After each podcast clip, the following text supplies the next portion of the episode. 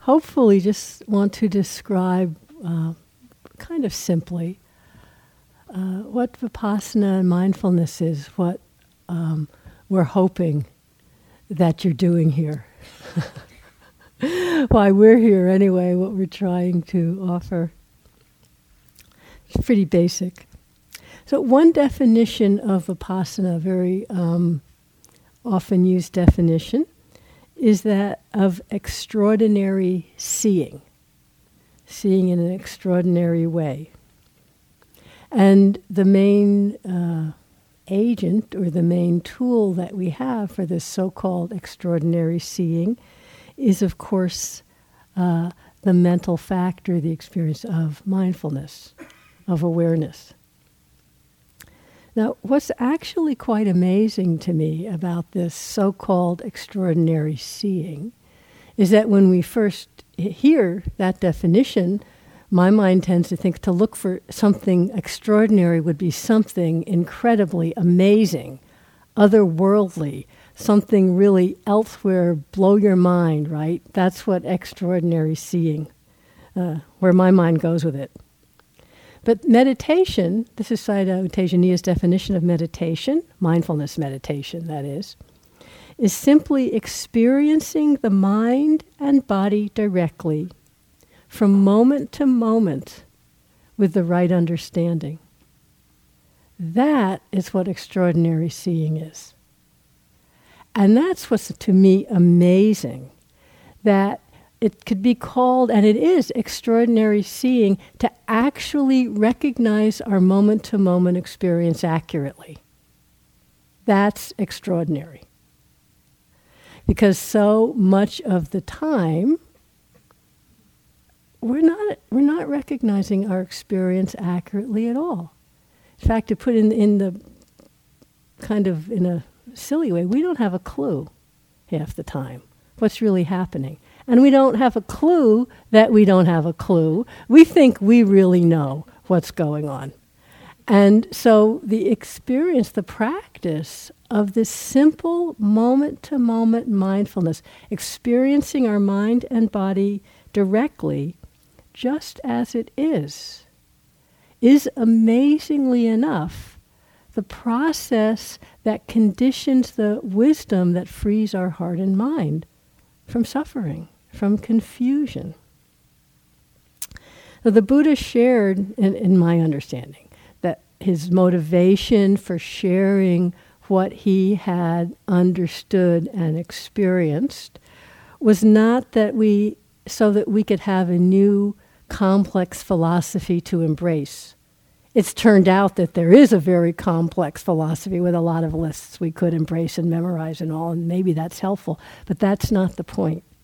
The point is to help us, to show us a path, to give us tools, really, to recognize for ourselves. Only I can recognize for myself. No one can give me that. Same for each of you to recognize for ourselves the seeds of suffering, the potential of freedom from that suffering, how these seeds of suffering are created and arise in our own mind and heart in a moment to moment way. Not some big monolithic something out there, but to just by this extraordinary seeing of simple moment to moment presence with our mind body experience with the right view, which that's key. We start to actually recognize for ourselves how the seed of suffering and confusion may sprout in a moment and lead to more suffering in our mind and heart, but how also in a moment that can be released. That cannot happen. That with clear seeing, with accurate understanding in a moment of what's going on, the confused responses that bring us into further suffering just don't need to arise. That's how the clear seeing leads to wisdom. When we understand accurately, we respond appropriately.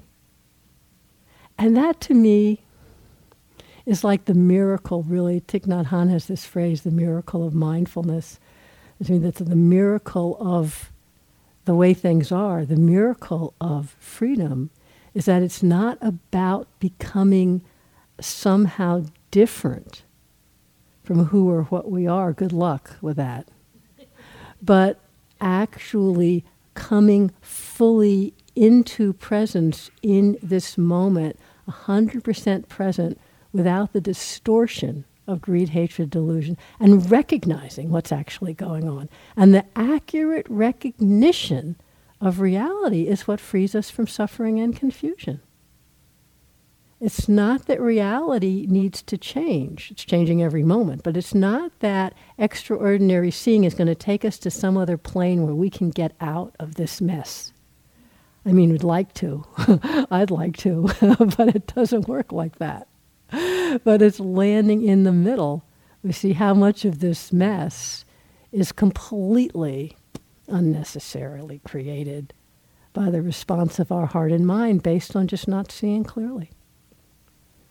So that's really how the process of mindfulness, this is our vipassana practice. And I know um, we've referenced uh, uh, once or twice in the beginning of the retreat in terms of instructions ver- that there are various uh, techniques of vipassana. I'm talking about vipassana mindfulness insight practice here, not um, not specifically absorption shamatha practice. So I'm talking about vipassana insight practice. And so, as we've said, this moment to moment simple presence, there's various techniques and instructions, some of which we've talked about, which, you know, I'm not going to go into them all, but um, like the, of having a single focus and coming back quite for some time to one single focus or having a more broad noticing whatever's occurring using mental noting being really precise and connecting very precisely going in very precisely to the particular sense object that's arising or being more receptive more relaxed more open sweeping the attention through the body all kinds i'm not even going to name them all all useful.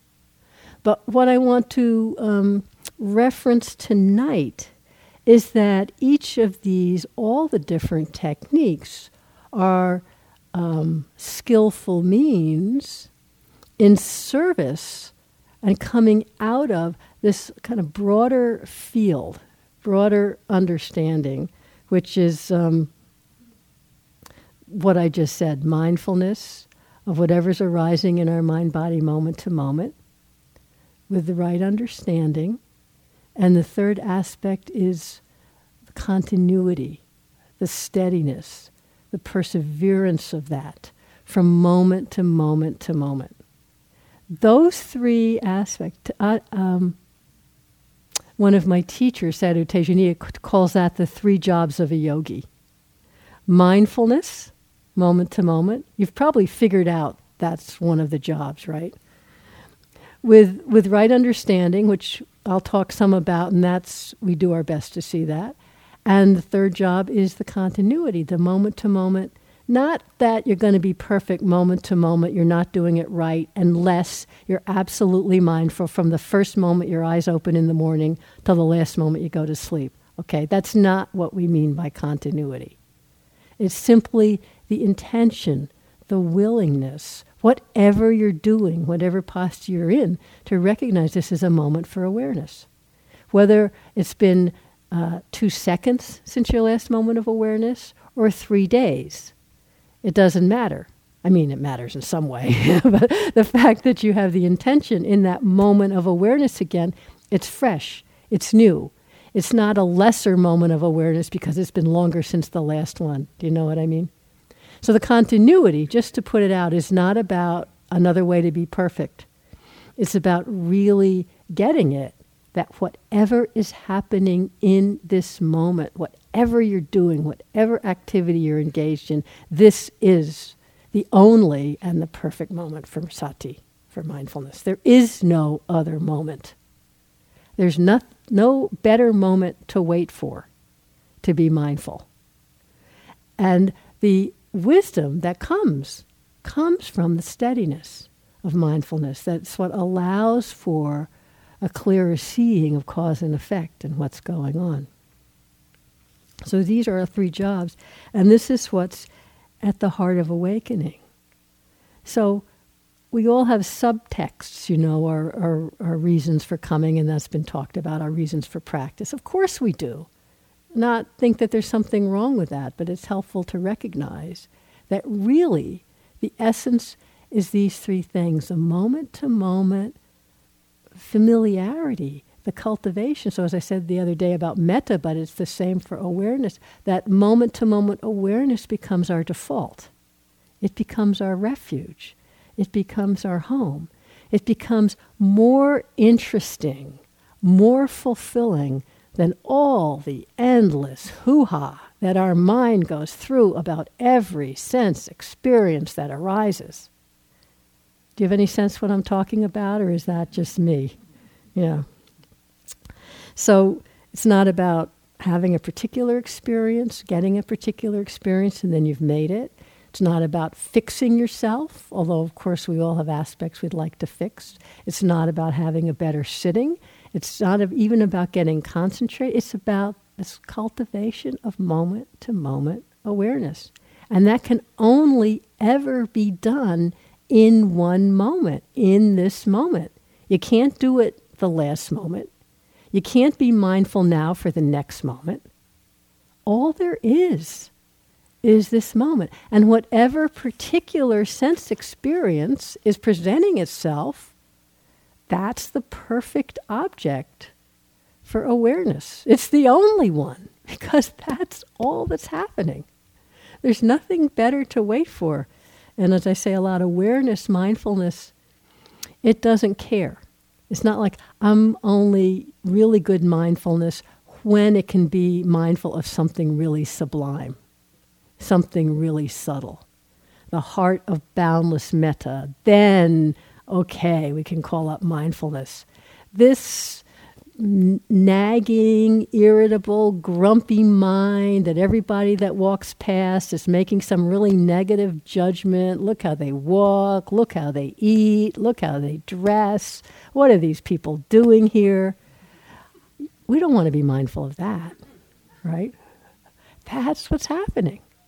And awareness doesn't care. It's the same pure mindfulness as it is with a sublime experience when we have right view, right attitude.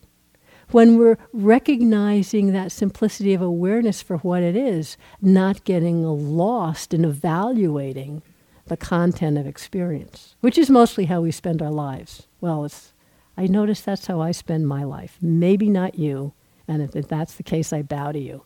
But mostly, that's the habit of what our mind does. That's I want to talk about. So, in terms of this mindfulness with right understanding, with right view, in a simple way,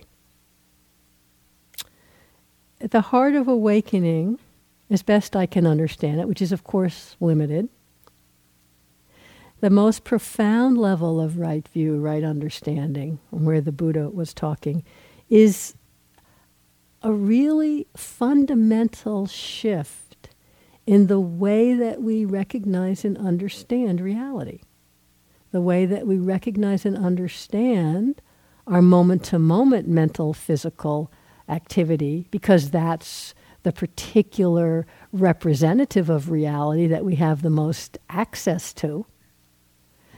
But it's a fundamental shift.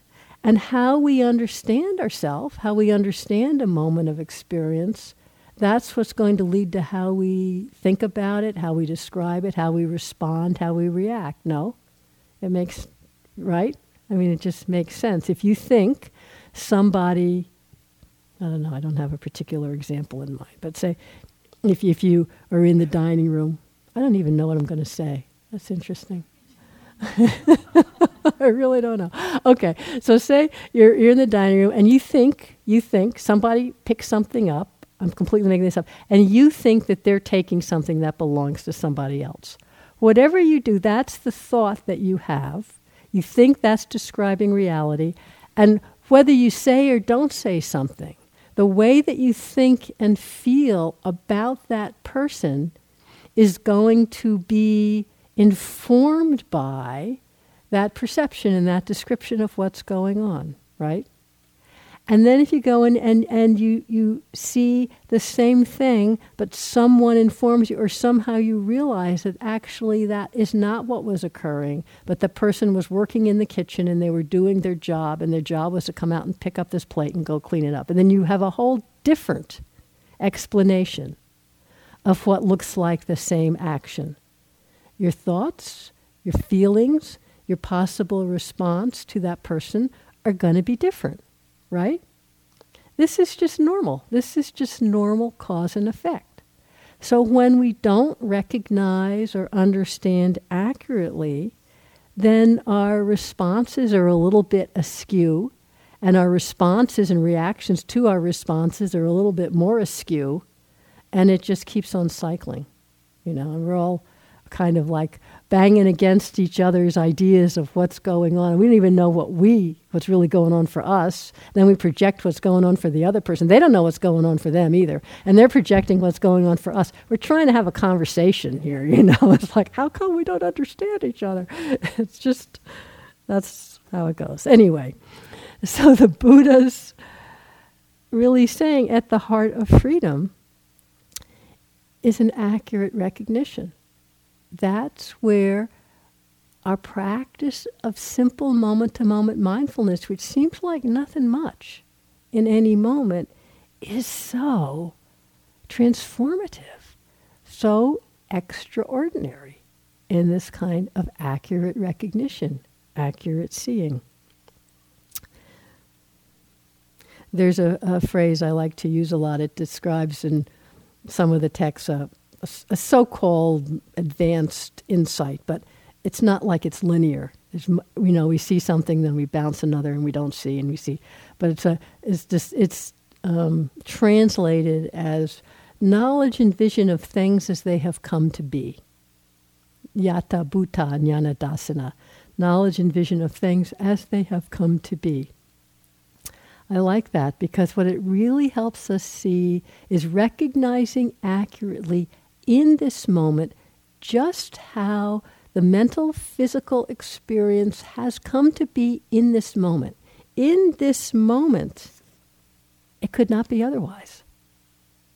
All the conditions that have come together, which we can't even trace them all, can't even try, to create this moment, that can't be changed. So, just how this moment is mental, physical, recognizing that accurately, knowledge and vision of things as they have come to be.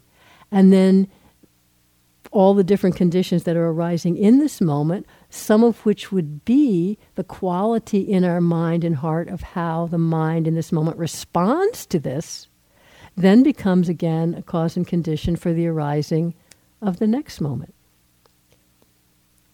So, this sense of accurate recognition through the steadiness um, of continuity is what allows to really begin to recognize differently.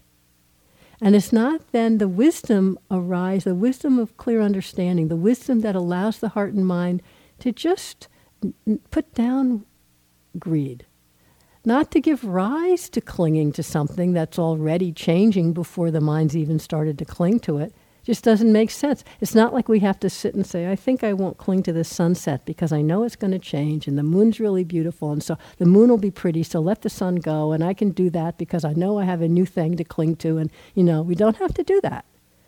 The sun's going down. It goes down. It's lovely. We appreciate or not. It's gone. You don't have to like drill yourself not to cling, do you? It's just obvious. It's like that with everything. This is really like we can put down trying to figure it all out, trying to control, create wisdom. It's such a relief. It's like so amazing. To, it really, to me, it's amazing. Keeps on being amazing. That through the steadiness of this, of mindfulness with right understanding, which is mindfulness not distorted by confusion, the steadiness of that, the wisdom naturally arises, and the wisdom then responds appropriately. And the potential for peace in this moment can naturally arise. In this moment, Next moment, it can all go to hell again. But in this moment, it can arise. Knowing it's all moments is also incredibly freeing to me. So, to start by just talk a little bit about the simplicity of sati, of mindfulness. As someone said, I think it was Sally, of mindfulness, just knowing that you know what's happening. But let's just keep it really simple. So, right now, most of you have your eyes open. Those with your eyes, are you aware right now that seeing is occurring? Are you? Yes, no, yes. Were you before I said that? Probably not, no. Maybe you are, but probably not. Now, do you get a sense of the, this, the subtle different way it feels before you were seeing, right? You were seeing. But then when I say, are you aware that you're seeing, aware of the seeing process, it's a subtle shift of how it feels. Do you get a sense of that? Yeah? That's mindfulness. How difficult is that? How much energy does that take? How special does the experience you're mindful of have to be? Not. How easy is it to completely forget about? Easy, right? So, that, in a way, is the simplicity of mindfulness. Oh, awareness of seeing. How long, like now, are you still aware of seeing? That seeing is occurring? Right? Right. Uh, the other things may come to the forefront of being more predominant because that's how it is. But are you aware of suddenly hearing became more the forefront? Or how long is it, say seeing, before thoughts arise? Perception, which would be recognition. Maybe you're recognizing Carol, or you're recognizing the statues, or you're you're, you're not recognizing something, but you're kind of glomming into what the object is.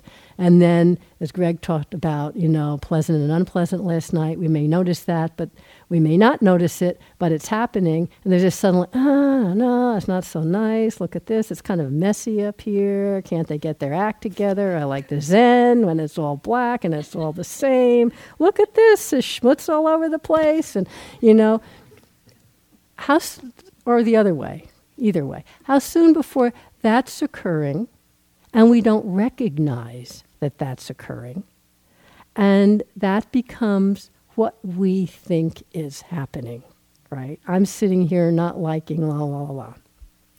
Really quick, really quickly. Now, it's not that the thoughts or the pleasantness or unpleasantness or the liking or the disliking or whatever, the judgment. It's not that that needs to be a problem or it's wrong or that's in the way of mindfulness. It's, it's simply that with steady mindfulness, we would recognize the next arising experience is this thought or this feeling of, uh, it's just kind of messy up there. Uh, you know, you'd recognize that, oh, that feeling's occurring. You'd recognize a thought, you'd recognize a judgment. You might then come back and recognize seeing again. Do you see what I mean? That, that the steadiness of mindfulness with right view is just simply recognizing just barely what's occurring without confusing all the assessments, the liking, the disliking, the greed, the aversion, the what does it mean about me, without confusing that for the simplicity of the process. What does it mean about me as a thought or a feeling can be the next arising object of mindfulness, and that's fine. But I, am hoping you already get the sense how fast the mind moves and how much we don't recognize that that's what's occurring, and that's how we get a bit askew from reality. Like if I'm sitting and I'm recognizing seeing, and then I feel sensations in the body, and then I notice a sense of subtle discomfort arise, and I notice a kind of aversion come in the mind, and then I'm aware of seeing, and then I notice the what I'm naming, what I'm seeing, and the associations in my mind, and that I don't like it. it all that stuff's still going on, but awareness, just moment to moment noticing it, that's the practice. That's the practice. And that awareness, noticing grumpiness and judgment and all, is just as beautiful and pure awareness as noticing anything else. So our job in cultivating the steadiness of mindfulness is to keep on recognizing that mindfulness, keep on recognizing what's really happening now, seeing, hearing, thinking, feeling, tasting, assessing, you know, whatever the particular habits of mind. This is the, the simplicity and the honesty, really, of mindfulness. Not like, oh, that's really kind of nasty. I don't really want to notice that in my mind. Let's go do some metta. You know, know, okay, nastiness feels like this. That's okay. Awareness isn't stained. Awareness doesn't have a problem with anything. Seeing how these habits of our mind work, getting interested in them, is how the understanding of how suffering and freedom arise grows. The understanding of how our habits, and this what these are, habits of mind. That whole example I gave of the grumpiness and you know, that whole example I gave, that's just a habit of mind. You know? The habit of that we all have different habits. There's only so many different permutations, but so that's the grumpiness habit. Seeing something that's a little bit unpleasant or feeling in the body and then you get a little grumpy about it and then you make up a story about it and then you know off to the races. And somehow thinking getting that all organized is going to make me happy. We're really happy sitting here criticizing everybody and everything up the wazoo that really makes us happy doesn't it but has it stopped has it stopped any of us or thinking of all the things we don't have that we want and how happy we'll be when we get those things. Has that made us happy? Even more, it's more insidious, actually, the wanting one, because somehow it gets in there and we think it's making us happy. You sit there wanting, whatever the heck, a new relationship or a chocolate chip cookie, or just for this talk to end so you can go to bed. That could be a big one, you know. You're just sitting here wanting it. And we get lost in the wanting, even mistaking the wanting for happiness. Have you ever noticed that? Oh, yeah. How nice it's going to be when I get in the bed. I just, I was, I just spent uh, like seven or eight weeks in Burma, and you get up um, 3:34 in the morning. You guys think you have a tough life. you have no clue even when I wasn't on retreat. You get up at, at four in the morning when you live in the monastery. Breakfast is at five thirty. Lunch is at ten thirty. Then that's it. That's it for the day. So there'd be times, not often, but I could, and the bed's not comfortable. Talk about not high and luxurious beds, okay, you know, mattress like that. But actually, I'm usually quite happy there. But there'd be times, you know, in the middle of the day, it's really a busy day, and the mind's just so tired, you just start thinking, oh, how nice to be in the bed, you know. I can't wait till it's time to go.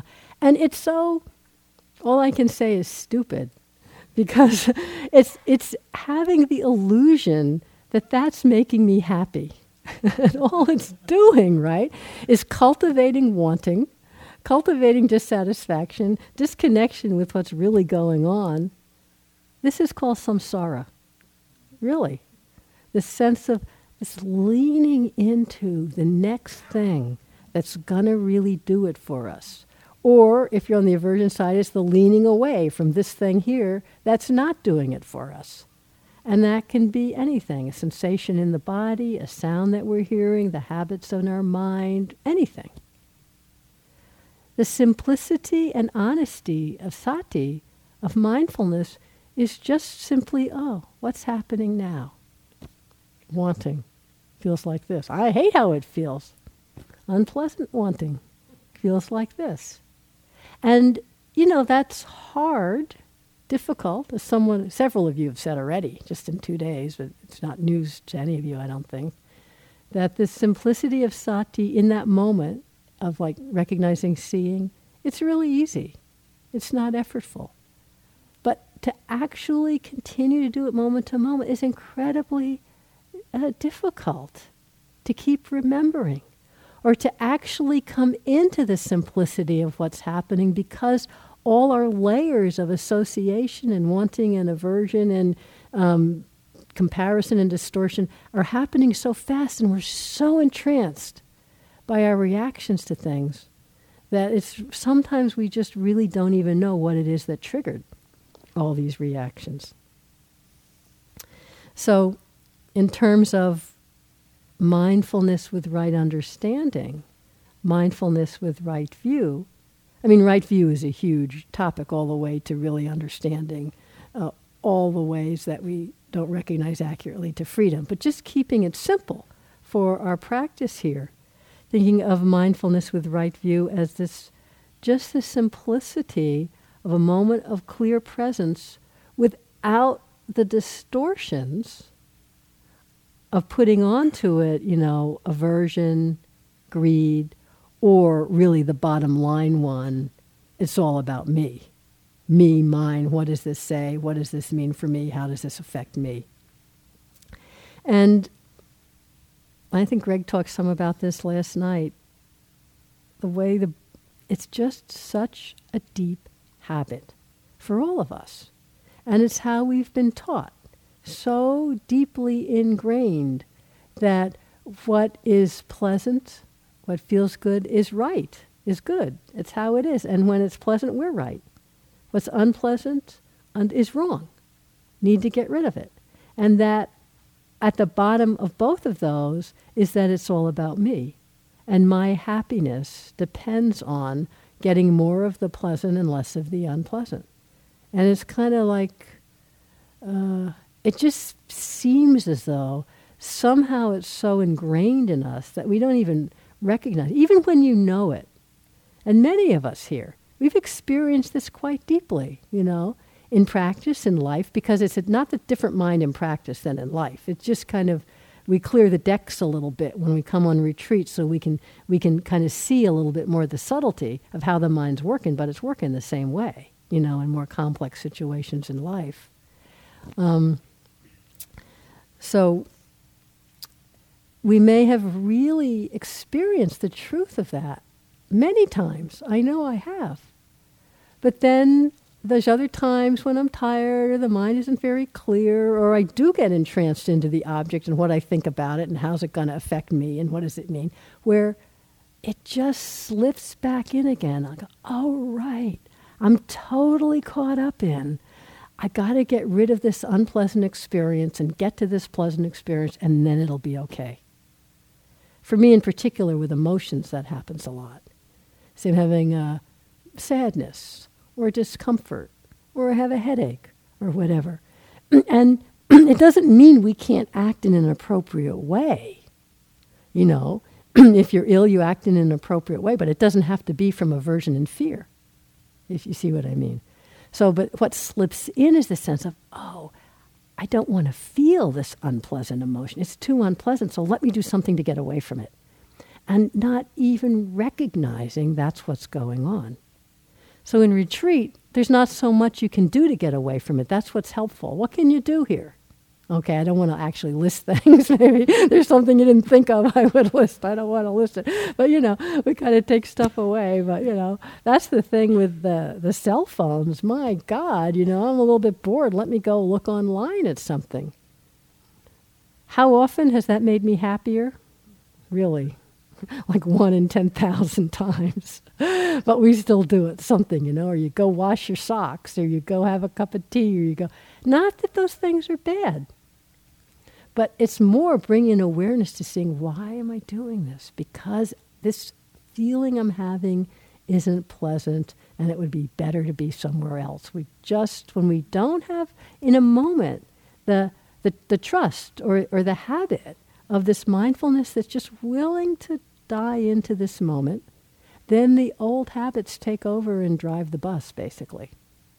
We run from the unpleasant, we go towards the pleasant, we evaluate all life in that way, and we get more and more confused. The Buddha described experience, I don't know if Greg talked about it last night, that there's really all we experience in our mental physical process is six, six things, right? There's seeing, hearing, smelling, tasting, touching, physical sensations, and then the whole mental world thinking, emotions, visual image, all the whole mental world each of these arising moment to moment and passing moment to moment. Check it out. There's no solid thing here. Arising and passing, arising and passing, seeing, hearing, smelling, tasting, touching, thinking, seeing, hearing, smelling, tasting, touching, thinking. Well, not quite that obvious. And then it's pleasant or it's unpleasant. We don't notice that. We're right into liking and disliking and analyzing and thinking and discussing and describing, just like that example I gave with the seeing. That's just what our minds do. I'm not saying this is a problem. This is what our minds do.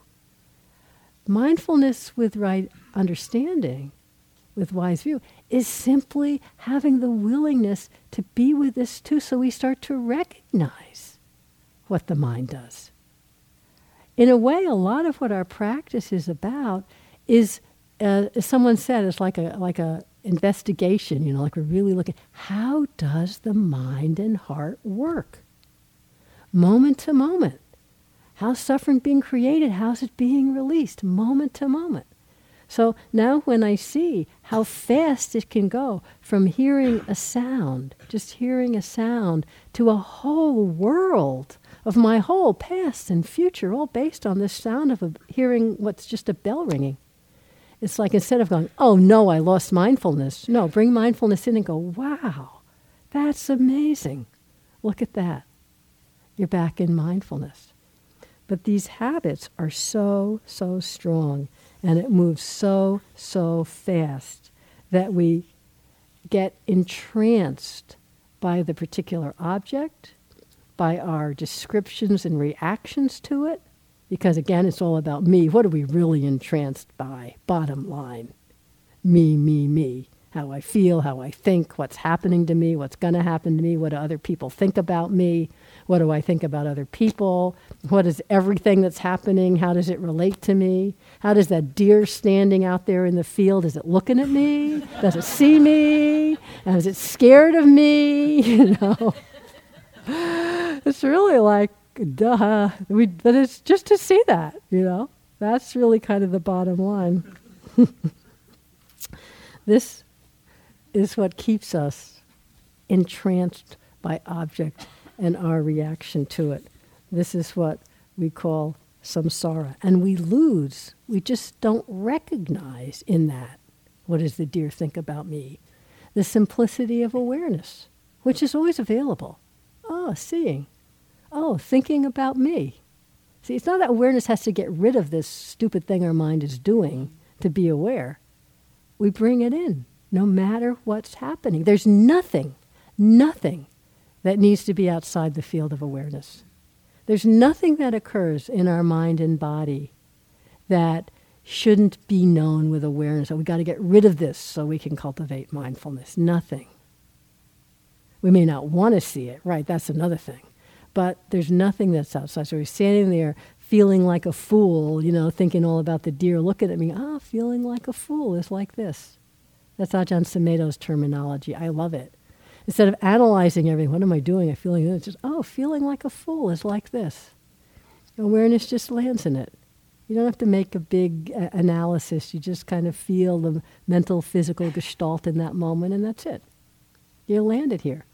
You're back with awareness. That's our job. Not to figure out the whole story. Just land in the awareness again, over and over and over.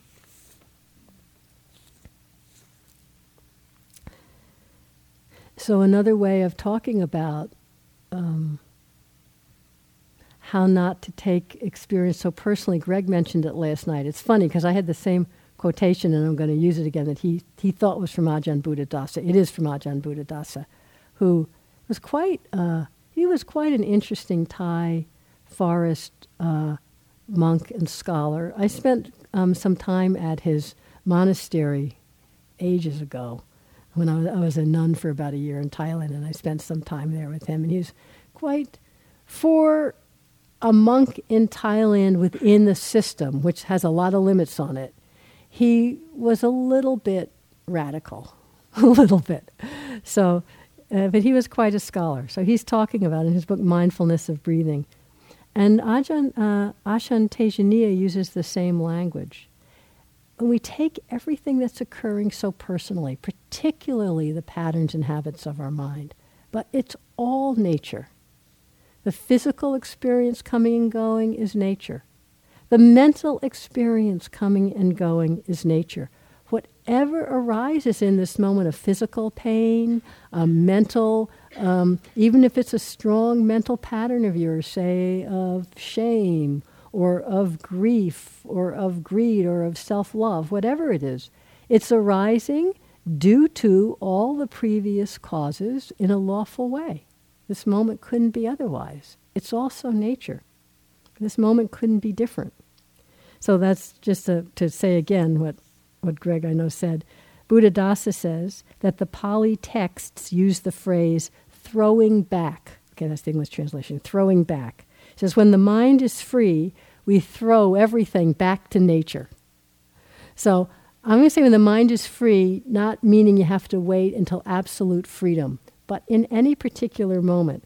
He says, We have been thieves all of our life by appropriating the things of nature as I and mine. We have been ignorant and we suffer for it. It's not that we're bad or good, it's just that we suffer for it. But now, in a moment of freedom, we become wise. And at this last step of practice, we realize oh, it isn't mine, it isn't me, it belongs to nature. So we throw everything back to nature and never steal anything again. Okay, that's the end. That's just it. Whatever's occurring is just an aspect of nature. Yatha bhuta, things as they have come to be, couldn't be otherwise. And my getting in there, it's not even a my, but the idea, oh, this shouldn't be and I've got to fix it, is just an appropriating to some sense of me stuff that's just natural and couldn't be otherwise. Even our really painful, difficult personal patterns, which we all have, they're not something separate, just belonging to us. We can trace for all of us. Our our patterns, our responses to life, our personalities. We come in with something, but they also are informed by the environment we grew up in and our family and the experiences that we have and the people we know and the stuff that we go through. There's no way to separate all of that. It's all part of nature. It's all in a way lawful, not like, I don't mean good or bad, but we can kind of see when I can have certain particular patterns of mind come up that are suffering, difficult, and I don't like them. I don't like them is really kind of the bottom line. Having understood to some extent some of the environmental and familial conditions that gave rise to them, I'm not even talking about anything really intense or traumatic, but just stuff, you know. Understanding that, I don't have to every time the particular pattern comes up, I don't have to sit and go, okay, let me go back. And my mother was like this, and my father was like this, and because of them, I'm like this. And by God, no, I don't mean that. It's like looking, go, yeah, that's why it was completely lawful. I understand. Great. Now it's like this. It actually releases any sense of ownership or needing to fix. This is how it is in this moment. Just relax into nature. It's like going out and wishing the moon wasn't full. You know? What's the point? This is how it is at the moment. So, this sense of learning to trust, this simplicity of awareness, rather than getting distracted and completely absorbed in the reactions and the habits of our mind, liking, disliking, looking for something a little bit better. It's going to happen. So we learn to recognize those as the next arising mental experience. But this is a huge shift because so much we've just learned to believe all these reactions and responses. The habit is to really get absorbed into what's happening the object, physical, mental experience, our thoughts, our emotions, whatever, really absorbed into it and our responses to it. And really, the samsara is that subtle Subtle is a, a Tibetan saying, a samsara definition is the, the urge to correct. Just somehow we could get it a little bit better, couldn't we? Even, I mean, of course, it doesn't mean we just give up and we never do anything to improve life. I'm not saying that. I'm talking about in our moment to moment experience, that sense of this is how it is. But rather than just landing in it with open hearted kind, interested, friendly attention. That's mindfulness. Oh, it's like this, but only if it could be like that, it would be better, right? That movement forward, that movement to something, that's what keeps us on the wheel of confusion. It, it would be better, I will be happy with this next thing. That's really what you could call samsara. It keeps us really, to me, in my experience, keeps us keeps me kind of locked in that sense of separation, of isolation. It's about what can I do in a way. It keeps me in the sense of me leaning forward, either away from what I don't like or getting what I do like or the next big thing. And so that sense of I or mine, that kind of stealing from nature, is an isolating kind of tendency. You don't see the, the, the big picture. We don't see the process of what's happening. We get lost in the each specific experience, and it's never enough. There's always something going to be better. And I don't know if you notice, but for me, I know just it's like we're jerked around by liking and disliking and liking and disliking and the next thing and this emotion and that emotion. And one thing you may notice here you have a lot of thoughts, right? Thoughts come up frequently, telling you what to do, what you like, how you're going to do this, how you're going to do that. And have you had times when you have completely opposite thoughts and feelings about something like within five minutes? You believe them both? It's crazy, isn't it? Think if we acted on all these thoughts. I mean, it would be insane. But what's scary is how much in our life we do act on moods and thoughts, you know, and it's just go, wow. So, I'll just give an example. James pointed it out to me from the, the Super Bowl the other night. I won't say in case there's somebody who's taping it and waiting till you go home in a month to watch the Super Bowl. I won't say anything about which team or whatever. But anyway, it was very close to the end, like a couple minutes, and one team had the ball, and they were just they. It looked like inevitable that they would score, and the score was the team that was about to score was behind, but if they got a touchdown, they would win, and it was like you know two minutes to the end. Okay, so that's what was occurring. Hmm? Okay, 10 seconds. It was more than 10 seconds. I went back and watched it because Guy had taped it. It was two minutes.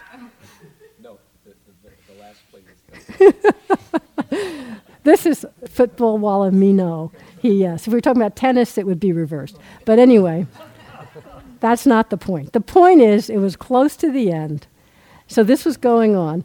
And, and so they, they had the camera on the quarterback not not the quarterback of the team with the ball, but the other quarterback who had been doing a really good job. Right, he'd gotten his team in a winning position, and now he has to sit there and watch the defensive team blow it. Right, and he's going to listen. So anyway, they had this on the quarterback, and he's just sitting there, look the picture of total dejection. Right, just completely, totally like this. And then I won't give you details in case you're saving it, but they messed up the play in an unbelievable way and it was clear that they weren't going to win and the other team was going to going to win. They cut back to the quarterback. He's like, "Oh my god, he's literally leaping up and down, throwing his arms around. It was unbelievable. It was like it cracked me up within two seconds from total, total dejection to leaping around like a maniac. Throwing his arms. Oh my God, this is samsara. this is samsara it's a game. You know, it's a game. and then it's over. Those minutes are over. And then now, you know, he's got to like get all revved up for the next season and the next, you know, game. And it's endless until he retires. And he'll probably never remember anything because he's probably had so many concussions from all these years of being a quarterback. And then you have to suffer from that. You know, and this is like, this is so sorry. But anyway, that was to me like.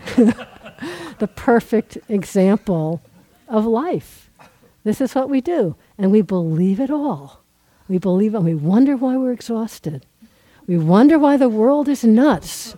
We wonder why retreats are so hard. We say, sit down and look at your mind. This is what we're looking at. You know, it's like the only refuge that makes sense is awareness. If you take refuge in activity, this is what you get. But re- awareness can watch the whole show with interest, not with judgment, to see how is suffering created, how's freedom created in this moment, in this heart, in this mind and body. And so that's like you could say the, the three jobs, the overarching jobs within which all the techniques are supportive of this, the simplicity and honesty of mindfulness moment to moment with the right understanding. Not taking it personally, not liking, not disliking, not just what's happening now. Just simply six sense experiences. And the continuity, the steadiness. Just remembering, oh, am I aware now? Okay, great. Whatever you're doing, nothing is more or less important in terms of what you can be aware of. So I just end with two things. One, in terms of the continuity, Joseph, our friend Joseph Goldstein, had a, a, great little way to help get a sense to see if there's a way we're prioritizing sitting, which many of us do. He said, just imagine throughout the day, we say it's all equal sitting, walking, daily activities. But in our mind, we really think first there's sitting, then there's walking, maybe, daily activities, okay, you know, we give it lip service, we try. He said, so imagine reversing those priorities. The most important place to bring in your mindful awareness is your daily activities taking a shower, work meditation, going to the toilet, walking out of this room. The second is walking, the third is the sitting meditation. Just explore that, see what your mind does with it.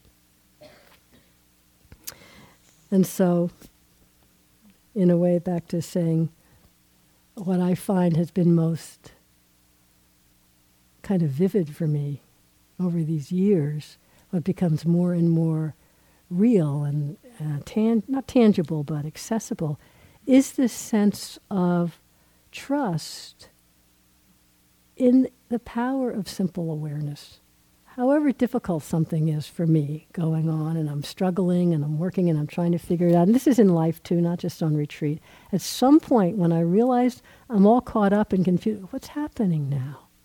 Oh, confusion. And the awareness of just what's happening is like everything just relaxes into this moment. Awareness doesn't need to push this moment away. I don't have to figure it all out. The next moment will take care of itself. More and more and more, I trust that. That's our practice here. Whatever technique you use is in support of that. So, thank you for listening to the Dharma. We'll just sit quietly for a moment.